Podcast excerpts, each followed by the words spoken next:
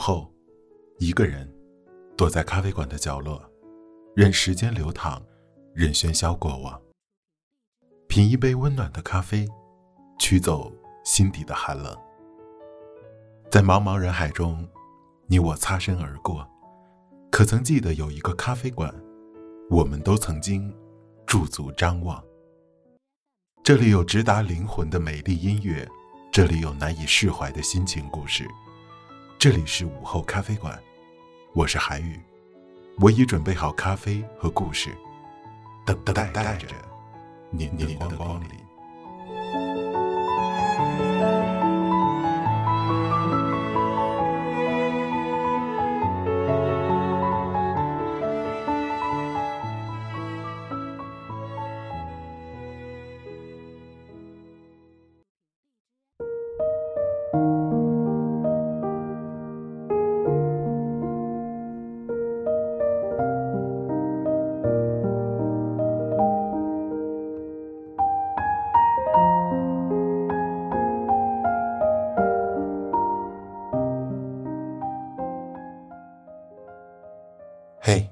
晚上好，我是主播韩宇。今天为你带来的文章，名字叫做《那抹红，比烟花还寂寞》。今天北方落了大雪，空茫茫的雪地，让人闪回到某个电影的片段。风雪很大，他独自拖着行李，离开了出生长大的县城。还是风雪天，在异乡简素的屋子里，他一边捂着胸口咳嗽着，一边伏案走笔，写下儿时的回忆。他说：“没有什么优美的故事，只因忘却不了，难以忘却，就记在这里了。”这是属于萧红的故事。提起这个名字，总会五味杂陈。它像一件才气与传奇串起的珍珠衫，闪耀过，也似一首低语的凄婉的歌谣，令人痛惜。知晓她一生经历的，很难无动于衷。身为女孩，原生家庭没有给予萧红足够的温暖，敏感、倔强的她注定要逃离，一生都在向外寻求爱的补偿。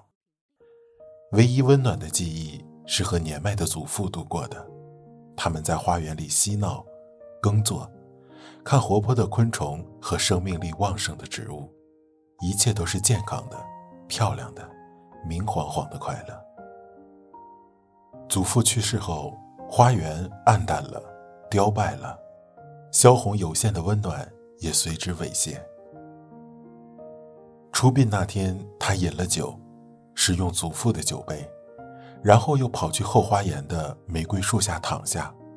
花园中，蝴蝶、疯子、蚂蚱都在，唯独没有了最熟悉的身影。祖父对他说过：“快快长吧，长大就好了。”他记在心里，却仍感身心一冷，只觉此后世上再没有同情我的人了。身为作家，萧红又是幸运且生猛的。她在文学中找到了个人价值和心灵自由，人生中第一次得以像大鹏金翅鸟一样飞翔。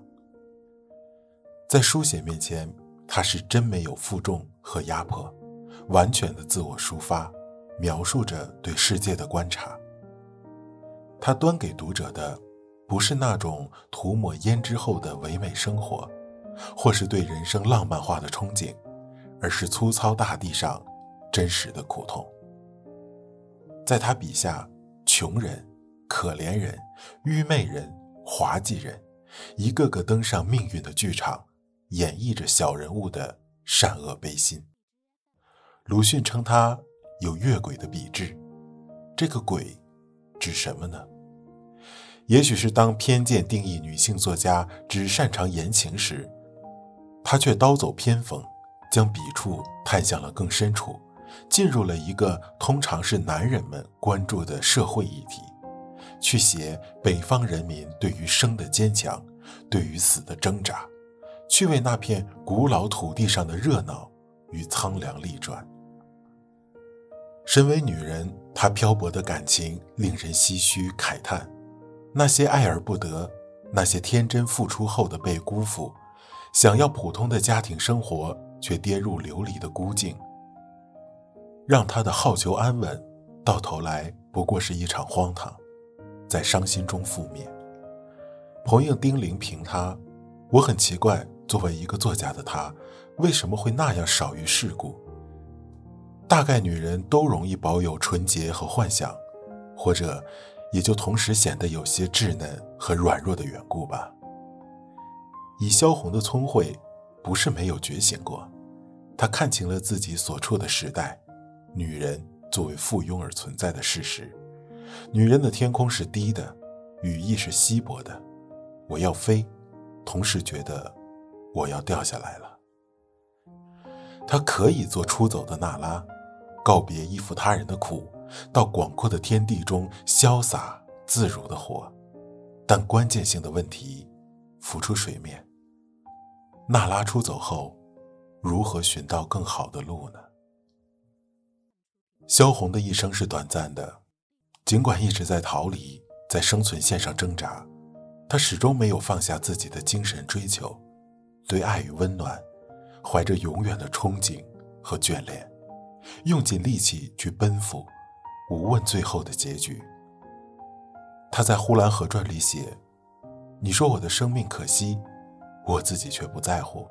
你看着很危险，我却自以为得意。不得意怎么样？人生是苦多乐少，悲凉又明艳。”或许就是他心甘情愿留给人间的诗意短片吧。